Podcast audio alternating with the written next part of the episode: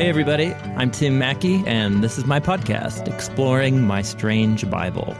I am a card-carrying Bible history and language nerd who thinks that Jesus of Nazareth is utterly amazing and worth following with everything that you have. On this podcast, I'm putting together the last ten years worth of lectures and sermons where I've been exploring the strange and wonderful story of the Bible and how it invites us into the mission of Jesus and the journey of faith. And I hope this can be helpful for you too. I also help start this thing called The Bible Project. We make animated videos and podcasts about all kinds of topics in Bible and theology. You can find those resources at the bible project dot com. With all that said, let's dive into the episode for this week.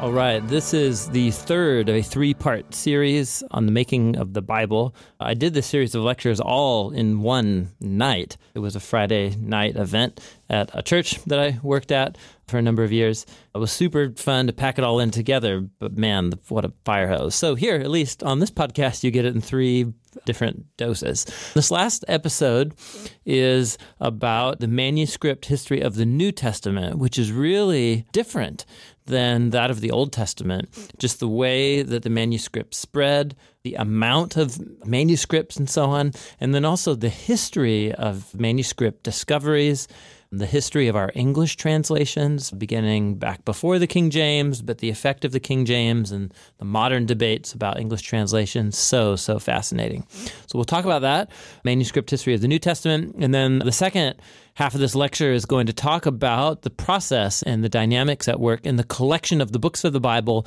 into wholes, what Bible nerds call the canon, with one N, C A N O N. Not like pirate canons, but a canon meaning a collection, a measured collection. So how did the collection process of the biblical books take place? And again, I'll at least give an overview of that. Hopefully this whole lecture series has been giving you some new categories to think about where the Bible came from and what it is and what the implications of that are. We'll just keep exploring that in different series that we do in the future on this podcast. But hope this one is helpful. Here we go.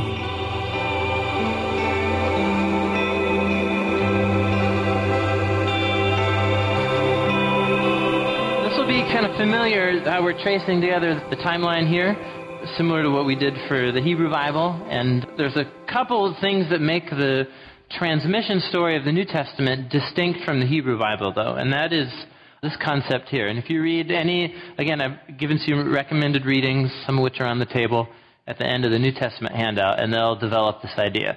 So the Jesus movement, read through the book of Acts, and by the end of the book of Acts, it's gone from one hundred twenty people in an upper room in Jerusalem to thousands of people, Jews and non-Jews, all over the ancient world, spreading as far as Rome, right? That's where the book of Acts ends. And, you know, Paul is in Rome, in house arrest, but living in a nice place with a patio. And uh, he's talking about Jesus freely to people.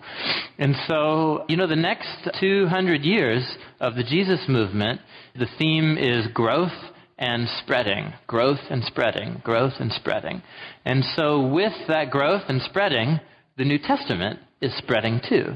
Because everywhere that a missionary or apostle or people go to start a new Jesus community, they're going to take copies of the scriptures with them, of the Greek Old Testament and of the forming uh, books that we have in the New Testament as well.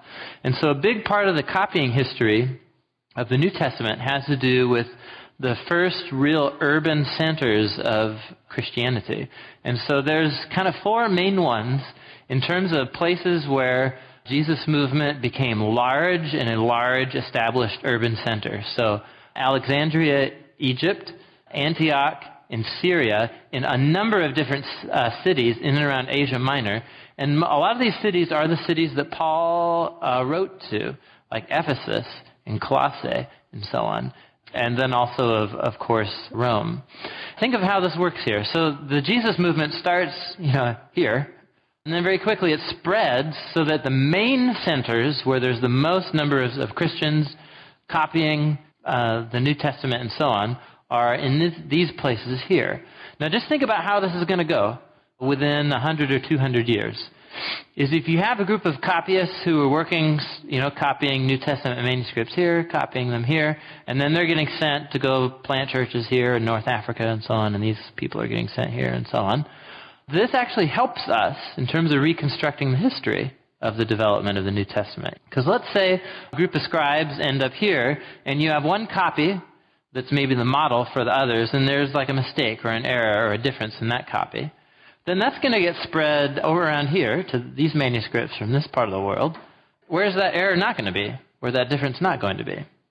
In any of the others, you know? But so they're all going, you know, again, you write, try and write out, copy out anything. There's going to make some mistakes of spelling, word order. You might skip a line or something. But the beauty of this organic spreading nature of the early Jesus movement is that there's manuscripts being copied everywhere. And it makes a horribly difficult puzzle, right, to figure out. But uh, it also, because it's so complex, it means that there was never anybody, a group of old men in white beards, like doing this in a room by themselves, trying to trick everybody else. Like that story doesn't exist in the history in the history of the Bible. So this thing's public, it's spreading everywhere, and that helps us, as well as creates complexity and problems. So here's our four, you like that animation there? I kind of went through an animation phase in PowerPoint where I like animate everything. I don't do that anymore. It takes too much time, but I used to do it. So we've got our four main copy centers here in these first centuries. The early three hundreds are a really important set of decades for the, the history of early Christianity. Namely, that there was a Roman emperor, one of the first Roman emperors to engage in widespread, systematic persecution and execution of Christians and the suppression of Christians. What this means is that there's going to be unique differences or additions or whatever errors are gone on in one place won't necessarily be in another. So let's look at some examples of this. So again, these are what I would call profound differences in the manuscripts. So to you, they may not be profound, but these are, you know, about the most significant as it gets. So go to First John chapter five with me. This is actually probably the most significant one in the entire New Testament. If it bugs you, the other ones won't bug you, because uh, this, this one's the most significant. Chapter five, verse five. Who is it that overcomes the world?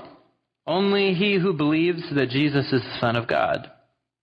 He is the one who came by the water and the blood, Jesus Christ. He did not come by water only, but by water and blood. Now it is the Spirit who testifies, because the Spirit is the truth. For there, there are three that testify, the Spirit and the water and the blood, and these three are in agreement. There's a lot of discussion among commentators. What is John talking about here? Is water an image of baptism, and is blood an image of the crucifixion? And then we testify to the truth of Jesus through baptism and through the Lord's Supper. Is that what he's getting at here? So, it's, you know, you have to unpack the symbolism. But if you look in verse eight, you're going to see a, a footnote somewhere in verses seven and eight. Do you see? Does anyone have a footnote there? So essentially, there's a footnote that there are some late manuscripts of the Vulgate, which is a Latin translation, but it was based on some Greek manuscript somewhere. And they insert all of what you have there in the footnote into the text. So let's read verse seven and eight with the addition. For there are three that testify, the, go down to the footnote, there are three that testify in heaven, the Father, the Word, and the Spirit, and these three are one. And there are three that testify on the earth, back up, the Spirit, the water, and the blood, and these three are in agreement. What's just happened right here? The Trinity. Yeah, it's very nice. That's very nice. So he said, so we've introduced a contrast, three in heaven, the Father, the Word, the Spirit, three on earth, the Spirit, the water, and the blood. So this addition happened in one set of manuscripts in Latin, and one's uh, connected to the Asia Minor tradition, the manuscripts that come from the Asia Minor tradition, eventually made their way to Rome. And so you can say, oh, here's an addition, but it's, it was clearly an addition meant to help interpret theologically what's going on here. But we can isolate it It's in one text tradition. It's not in the others. It's not original. Shouldn't be there. Discussion's over, you know? So it may bug you that some scribe put that in there. Again, so we could debate, similar to Jeremiah, is this malicious tampering?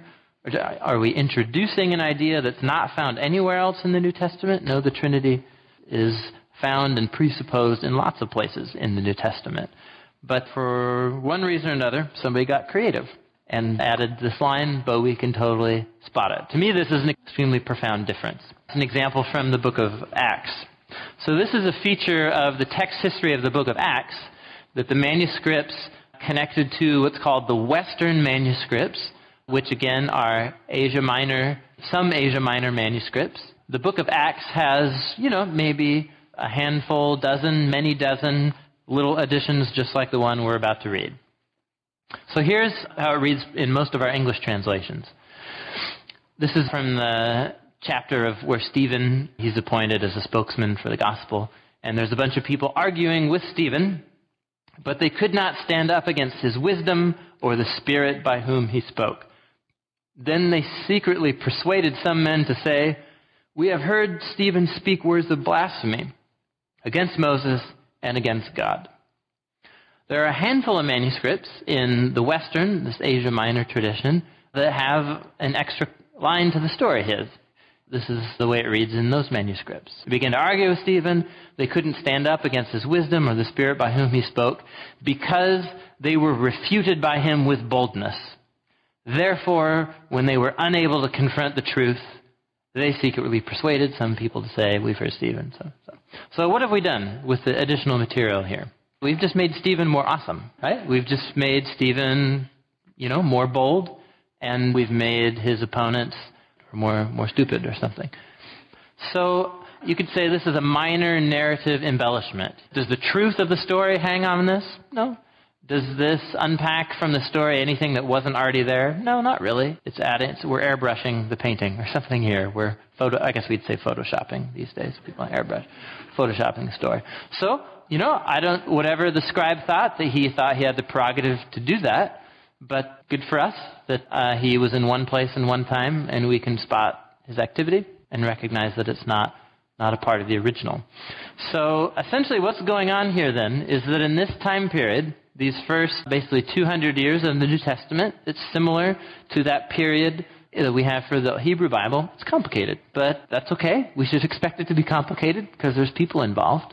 God bless the people who have done hard work in the rest of this time period to sort out what was done during this complex period. And that, for me, is the fascinating detective mystery of the story of the New Testament. So we're going to power through this. You guys ready for action? So here's what happens in uh, essentially in three hundred, and here's how I used to animate PowerPoint here. Here we go, watch. There's a guy named Diocletian. Okay, there was a, a Roman emperor named Diocletian who began systematically, actively suppressing the Jesus movement and killing lots of Christians, burning churches, and burning their copies of the New Testament. And so what essentially happened is there were a large number of churches in Asia Minor that escaped, or that were not subject to these persecutions by Diocletian. So just a quote here to, to spell this out. "Persecution of the Christians by Diocletian was characterized by the systematic destruction of church buildings, and any manuscripts that were found in them were publicly burned. Church leaders were required to surrender for burning all holy books in their possession." I just, I mean, just, you were just sitting now reading the stories of people who are in these kinds of situations. This is, this is not a new thing in the history of Christianity. The result then was a widespread scarcity of New Testament manuscripts, which became acute then when the persecution ceased. Does that make sense? They're saying, so once the persecution's over, Diocletian passes, new emperor, you know, em- embraces new policies, then we like, we need to copy the New Testament like mad, right? And so, uh, when Christians could again engage freely in missionary activity, there was a tremendous growth in the size and number of new churches, and so there followed a sudden demand for large numbers of New Testament manuscripts in all the provinces. This growing need could only be met by large copying houses, And so any text used as the exemplar, and by that they mean the foundation text that a bunch of copies were made off of, uh, in such a copying center would naturally be widely distributed and have great influence. Does that make sense, what they're saying here? So, as it goes, it was a group of texts that we can now locate to the tradition of one copying center in Asia Minor, and this became the form of the biblical text that got spread all over the world as Christianity, and then literally over the next twelve centuries, it spreads west, right, to Celtic Christianity in the seven hundreds when missionaries go to Ireland and so on, and then it spreads throughout Europe. The conversion of the tribes and so on, Germanic tribes and so on, and the copies of the Bible being made into Latin and everything, all comes from manuscripts based on one group here. So uh, fifteen sixteen, a guy named Erasmus. Anybody heard of him before? It's kind of an important figure in kind of pre-Luther, but uh, pre, pre-Reformation. But he was a scholar, and he tried to compile the first scholarly edition of the New Testament. And he had access to a few hundred biblical manuscripts, which seemed amazing at the time, right? Who had, no one ever tried to do this before. But all of the, we now know all of the manuscripts he found were basically, he was getting lots of manuscripts from this one chain of tradition here. So he based his text entirely on these things here. This is now called the majority text. So think, twelve hundred years, this one tradition of text is being copied and copied. How many copies of this are going to be existing today? The majority, which is why it's called the majority text. So you can't count numbers when you're doing New Testament text studies, because the majority are going to be these texts right here. And they're the majority because these were the only ones that people had for a really long time. So here's a picture of Erasmus's edition, and got, got Latin over here, the Greek text over here, and then a lot of crazy medieval Gothic art. The tradition goes forward. People begin to use Erasmus's text as the scholarly edition that all further editions should be based on. Just a few years later, a guy named William Tyndale, who speaks English, and he has a passion that not just priests and scholars should be able to read the Bible in Greek or in Latin, but that everybody should be able to read the Bible in their own language. So what does William Tyndale do? He does something that's illegal. So he translates the Bible into English, right? And his life is endangered for it. And so he produced the first English translation from the best Greek and Hebrew manuscripts that he had. So here's from the Gospel of John. So F, Y, R, and then S. This is how S's are in classic German. So T. The first chapter. And you look at the beginning. Isn't that fast? Isn't that great? In the beginning was that Word, and that Word was with God, and God was that Word. The same was in the beginning with, spelled with a Y. Anyway, isn't this great? There you go. So, uh, so early fifteen hundreds English. So this English translation has had an enormous amount of influence on English translation still today. So how Tyndale phrased things into English began, then went and influenced the next major English translation that became the dominant English Bible for the last four hundred years or so, which is the King James Version. But can you see, again, what are all of these based on in terms of New Testament manuscripts? Just one, just one manuscript tradition. So, and how widely read is the King James Bible? So really, really, really widely read, even still today. And so here's uh, here's the page from an early edition of the King James.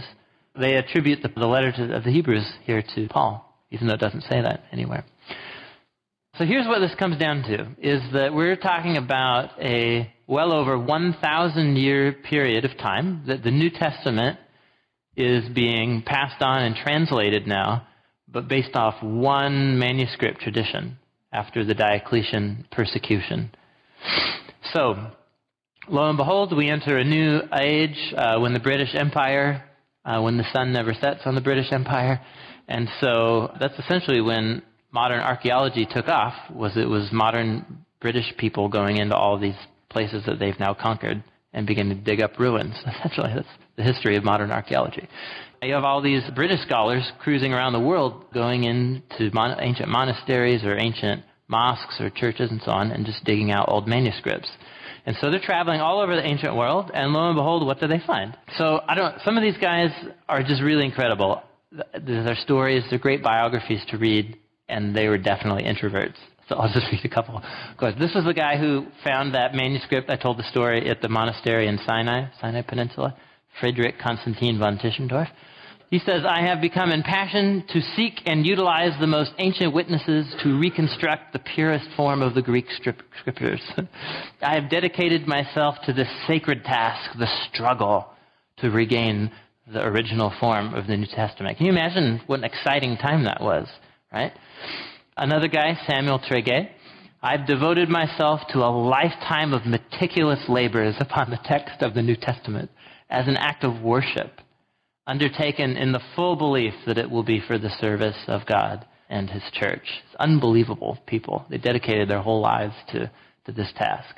And here's essentially, like these animations, so essentially what happens is these guys start traveling the known world and just digging up everything they can, and they're just discovering loads of manuscripts, and many of them are, are New Testament manuscripts. Now you can put two and two together here. Can you see where this is going here? So uh, all of a sudden, we have not only the majority text, we're discovering texts in Egypt, texts buried in ancient Catholic churches and libraries in Rome. You know what I mean? It's just so exciting. I think it would, it would be exciting. In old churches that are in what we call Syria here today. And so essentially, here's the kinds of things that we start finding. So we have our traditional King James of the Lord's Prayer, yeah? Our Father, which art in heaven, hallowed be thy name. Thy kingdom come, thy will be done, in earth as it is in heaven. Give us this day our daily bread.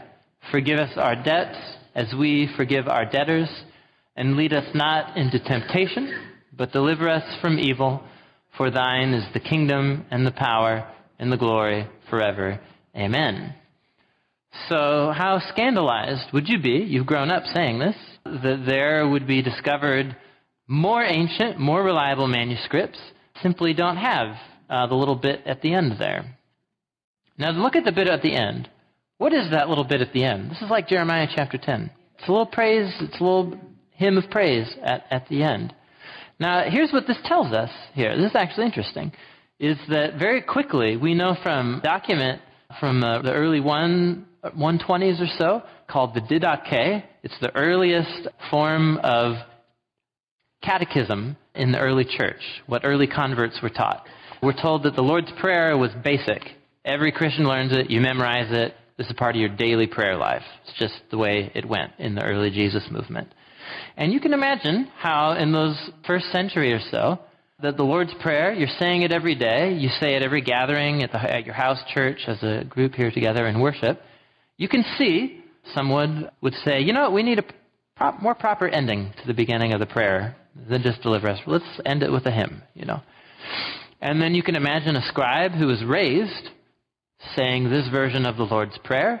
And then when he comes, becomes a scribe, a scribe of the book of Matthew, and he's copying down, and he's like, wait a minute, like this isn't the right version of the Lord's Prayer. It needs the ending that I've learned growing up as a kid. And there you go, in, in it goes.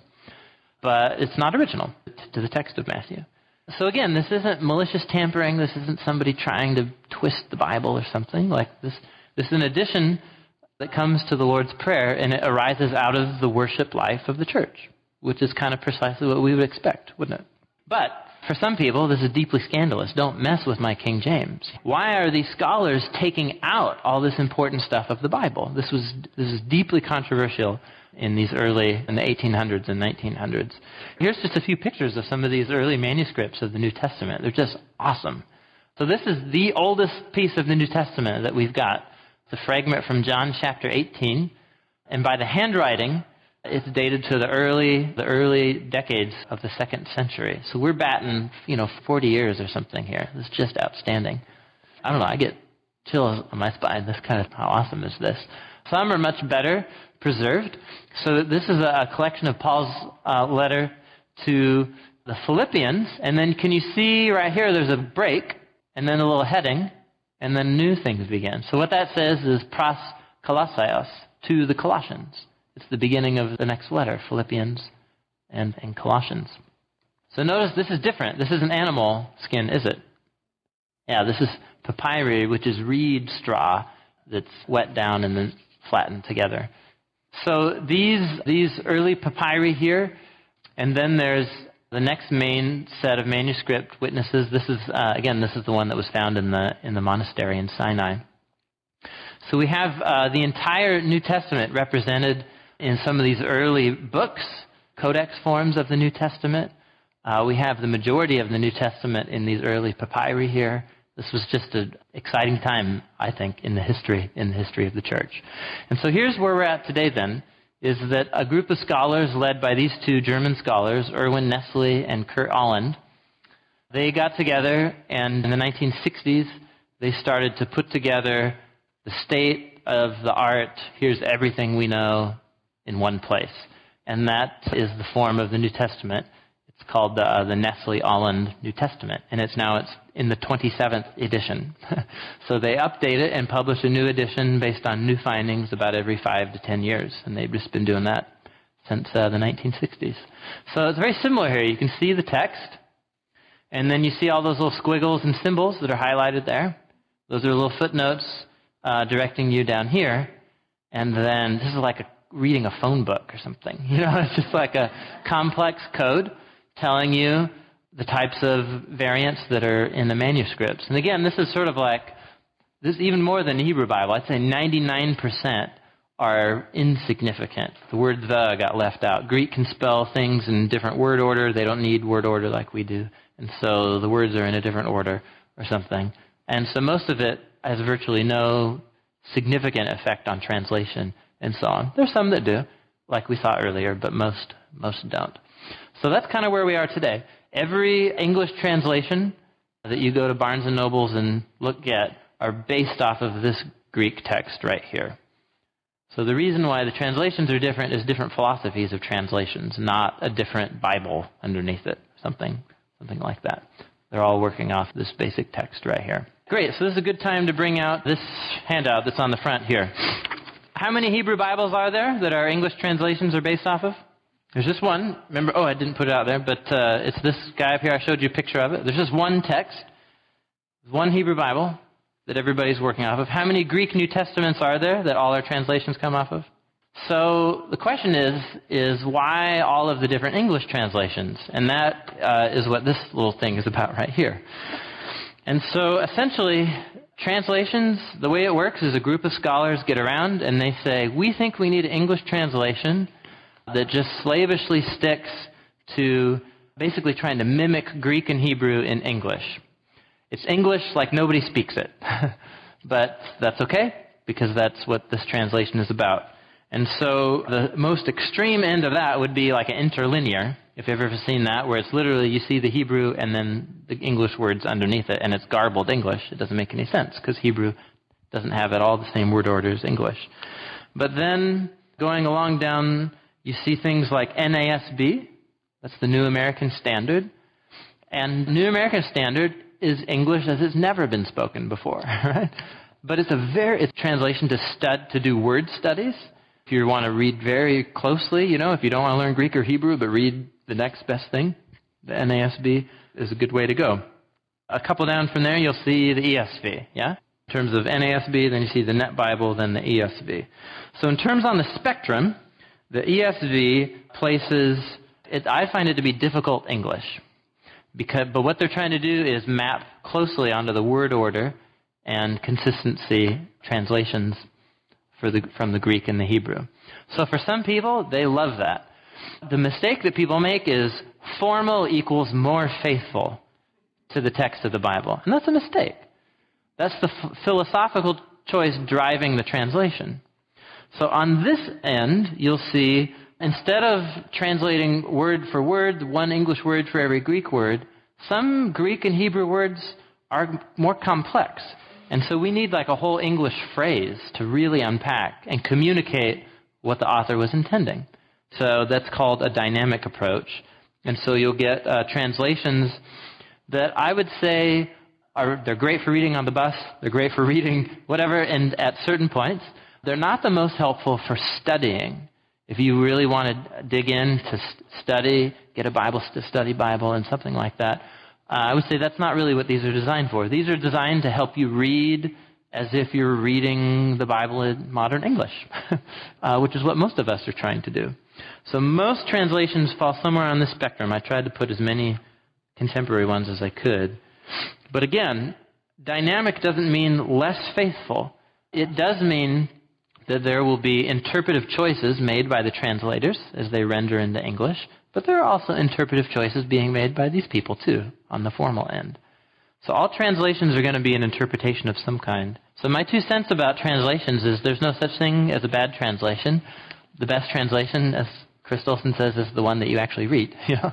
And I encourage people to read multiple translations over the years of your journey. I think it's good to change up every year or so the translation you're reading the Bible in, because new language just gets new ideas into your mind in different ways. All translations are a form of interpretation because no one language is identical to another. You have to make some choices. We have one Hebrew Bible, one Greek Bible, and a million English versions of it, right? So what does it mean to say my Bible is God's Word? So does my translation convey the meaning that the author had in mind, and that's what I get from the translation? Then I'd say that that is God's Word, you know? And part of it, too, is that, you know, if you've ever read the Bible very long, sometimes things will strike you and the Holy Spirit's doing stuff in you that may or may not be related to the main point in the passage that you're reading. You know what I mean? It might be something else that strikes you or something you've never thought of, you know? And so God's Word works in a lot of ways over and above. It's rooted in the wording and the meaning of the words, but also over and above what the words are doing. And so I feel totally confident saying, the Bible is the Word of God, and this N I V. If by Word of God we have in mind this this whole thing that I'm talking about, not the golden tablets view, right? So, and that's usually what people think of when they hear Word of God. A term I have come to use more widely is the sacred scriptures, or the scriptures, and God speaking through the scriptures.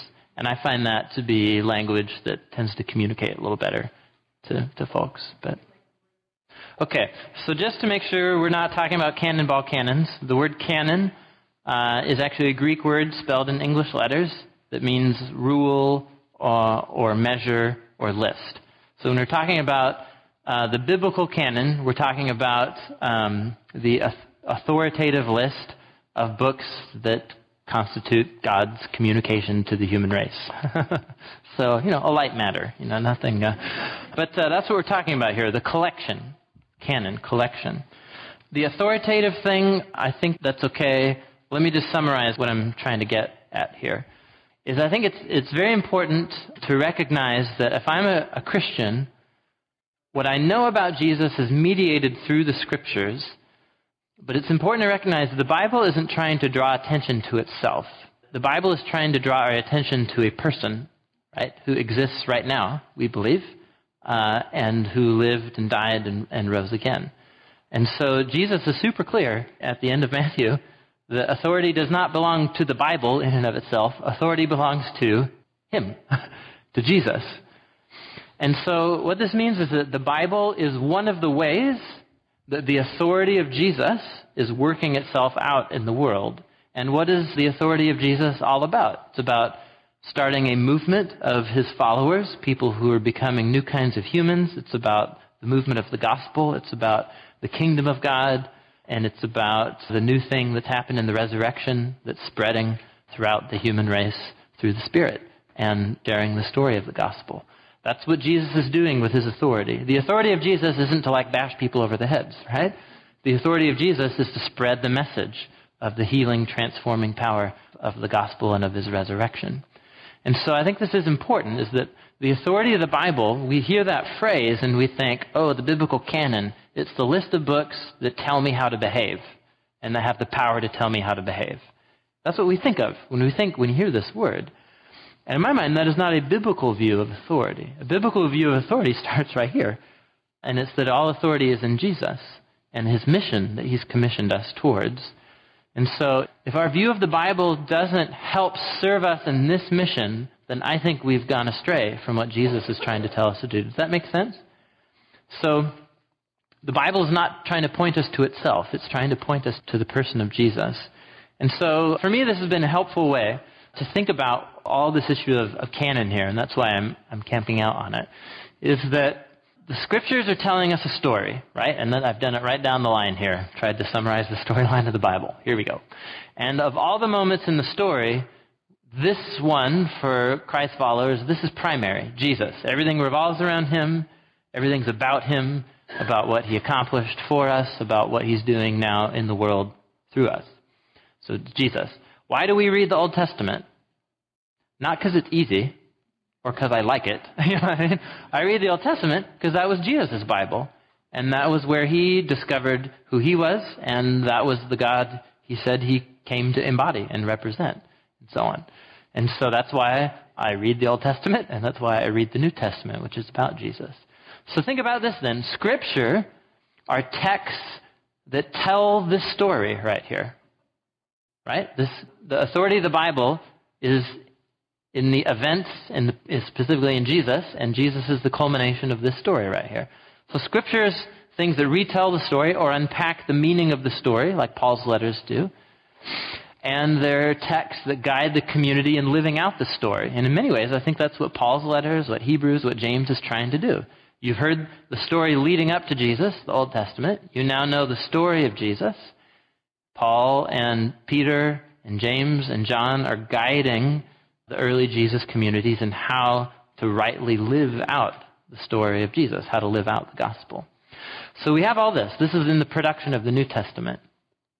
What that leaves to question then is, once all these guys pass from the scene, Jesus and the first generation of apostles, there were a lot more texts produced in the first century than just the ones that we have in the Bible.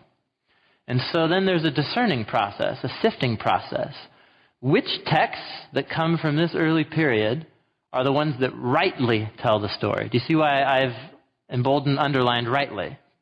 Because there could be a lot of texts out there that have misunderstood Jesus, or that have passed on a version of Jesus' teachings that are distorted, that are not right, or ways of following Jesus that are actually now out of sync with what Jesus would have actually wanted.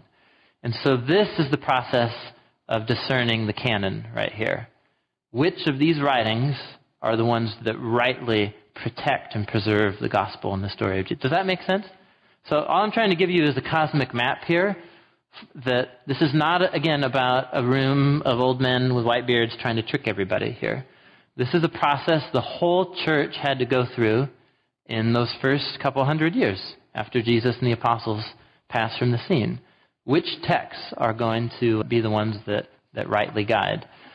So, for the Hebrew Bible, I'll say this right here, is that the Hebrew Bible has a shape, a three-part shape to it uh, that's different from our English translations, and that's what you see on the bottom of page six there. Um, you have some passages here. This would be a great cup of coffee one morning to read those passages, but essentially, the earliest form of the Hebrew Bible, as we know it, it's all the same books that we have in our English Bibles, but it was arranged in a different order. And the biggest bang for the buck is that uh, this is clearly the shape and the order that Jesus uh, himself read the Hebrew Bible in. So in Luke chapter twenty-four, he talks about everything that was written about me in the law of Moses, which is the first part of the collection, the Torah, the prophets, and the Psalms, and uh, if you look at uh, oh, if you look at uh, the collection, what Jesus is talking about here is the Torah, the prophets, and the third collection of called the Writings or the Ketuvim. But what's the first book in the third collection? It's the book of Psalms. So Jesus is saying the entire Hebrew Bible was written in a way that's pointing. pointing towards me. So again, why do we read the Hebrew Bible? Because it's easy? Right? Because we, because it's a fun read? No, it's because Jesus believed the story it was telling was pointing towards him. In the Catholic tradition, a group of books that are in Catholic Bibles that are not in Protestant Bibles. Most, most of us are probably aware of this in some form. And so there you go. There's a list of, uh, of those extra books there. These are writings, Jewish writings, from uh, the pre-Christian period and right around the period of Jesus. They somewhat are about the same type of events and story that are in the Old Testament. Uh, but here's uh, the basic rundown, is that they were declared to be a part of the Bible thing. So they were floating in and around the church, but it was uh, a papal decision to include them in the Christian Bible in fifteen forty-six. And uh, let's see, were there any significant debates going on uh, in fifteen forty-six? Well, yeah, Luther was challenging some of the teachings of the Catholic Church, and lo and behold, some of those teachings were based off of passages in these books. And so this is fully a move of Reformation politics, essentially, for why these books are in uh, Catholic Bibles uh, today. So, again, that's my view. Uh, you ask someone from Catholic tradition, and, and they will have a, a different view, namely that the decision of the Pope was God's word. But that's, uh, that's a different view of authority uh, that Protestants have. The other piece is that neither Jesus or any of the apostles ever quote from these books. They quote from the Hebrew Bible a lot, but they never quote from any from any of these books or talk about them as if, as if they're Scripture. So there you go. That's in three minutes. That's uh, the, the canon of the Hebrew Bible. So for the New Testament, there's a few pieces. First of all, when the early Jesus movement is going, is there any New Testament? That's being written. So what is the Bible of the first generations of Christ followers? Is what we call the Old Testament.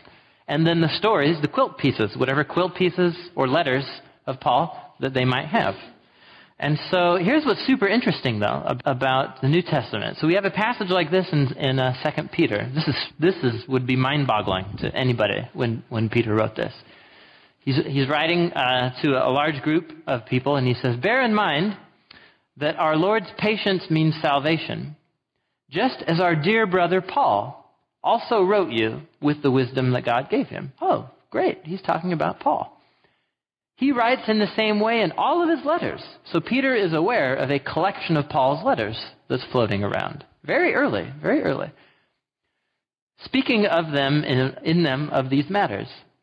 His letters contain some things that are hard to understand." And if you've ever tried to read Paul, you would say amen to that. Paul is very difficult to read in some places.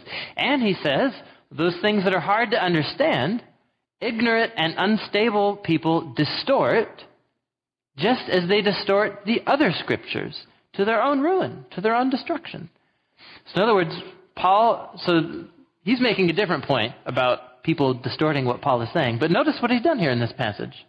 What are the Scriptures that he's talking about here? Talking about the, he, the Old Testament right here, the other Scriptures. So whose writings has he put alongside the Hebrew Scriptures? Paul's letters. Do you see that right there? It's right there. This is in the New Testament itself.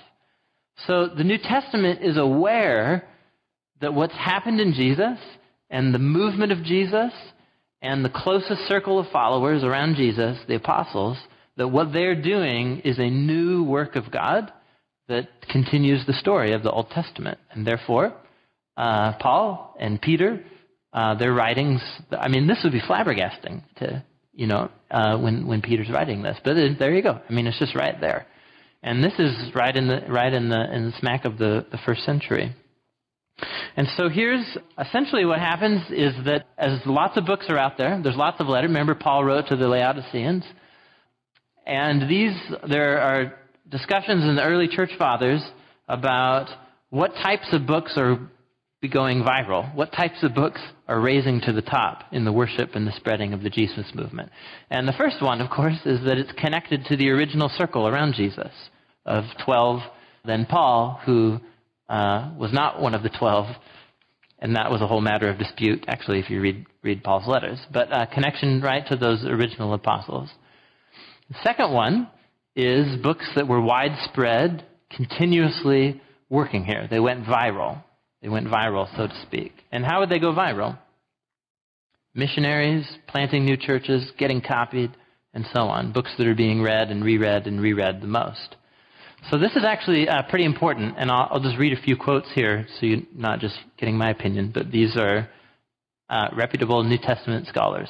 So Bruce Metzger, he says, "What is really remarkable is that though the fringes of the New Testament canon remain unsettled until the fourth century," we'll talk about that in a second, a high degree of unanimity concerning the basic core of the New Testament, Gospels, Acts, Paul, John, Peter, was attained very early among the diverse and scattered churches, not only in the Mediterranean, but over an area extending from Western Europe to East Asia.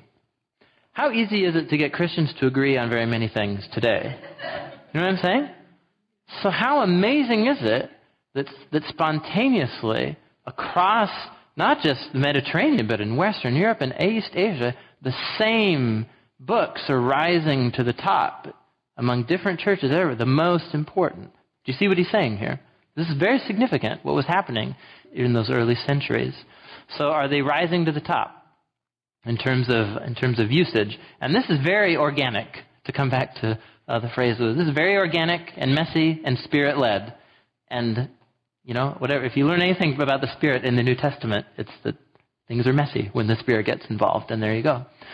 The last criteria is talked about the rule of faith, and it's essentially this. Do these books represent an aberration from the basic core message of the gospel? Is there anything in this book that just goes a totally different direction? And were there those books out there? Totally, totally. In fact, uh, those are the books that tend to make all of the headlines here. So these, you know, this is Dan Brown, The Da Vinci Code, Lost Gospels, and so on. There's a reason why they were lost, is because they were produced by one group down in Egypt that went down a very different road than the core gospel that most of the universal church embraced. And so they died out, and they were lost in the sands of Egypt for eighteen hundred years, you know. So there's a reason why they were lost. They were never in the Bible in the first place. And so this is the misnomer that often gets out there, is why did some people take the books out of the Bible? Have you heard this before? And then it's conspiracy theory, you know, old men in white beards taking books out of the Bible that didn't promote their agenda and so on. It's just total nonsense. It's just, it's not. That's not how it went at all. These were lost because no, no one read them anymore, because they were an aberration. And so what uh, we have in the New Testament represents books that conformed and were statements of the basic rule of, of faith or of, of the gospel. So here's the bottom line. We'll end with this and then a, a couple quotes. There was never any official council that decided what was in the New Testament. If there's anything you remember, it's that's the most important thing. There's so no one place did anybody sit down and say, here's what's in and here's what's out. The canon was an organic growth out of the church spreading throughout the ancient world, and books being copied and recopied, and certain ones over those early centuries rose to the top. And so there was a council in the late three hundreds that made a declaration of the books that we have in the New Testament today, the ones that we have. But it's very clear that they're not making anything up. What they're doing is they're recognizing what was already being practiced in all of the churches. And just a, a couple quotations so you know I'm not making this up. Uh, the councils of the church played little part in deciding what was in the canon of Scripture. When councils did speak to the subject, their voice was a ratification of what had already become the common practice of the churches.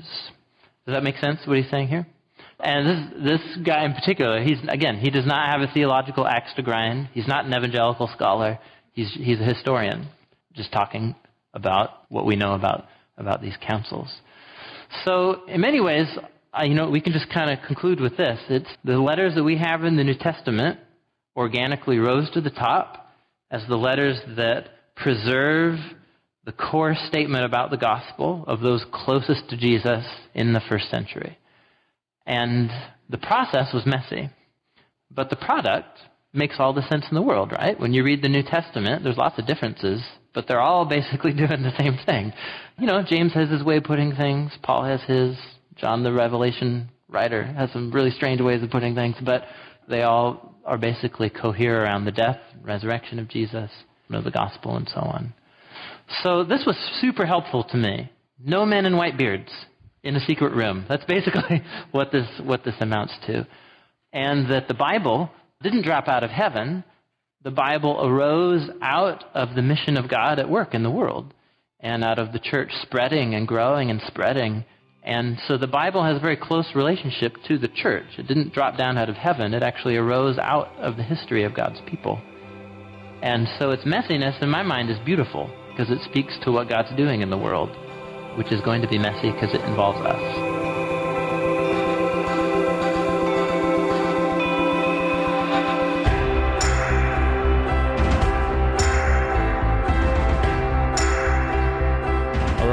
There was, you guys, so many questions left unanswered, but there's value in drinking from the fire hose and just getting the big picture, the overview of thousands of years of history in the formation of the Bible. I hope there's some new angles, some new ways of thinking about the history of making of the Bible that you haven't thought about before. I, this is still an active area of research and exploration for me personally. It probably will be till the day I die, and I'm quite happy about that because it's so interesting. So we're going to be talking about these issues more in future episodes of the Strange Bible Podcast, but for now, onward and upward. Thanks for listening, you guys.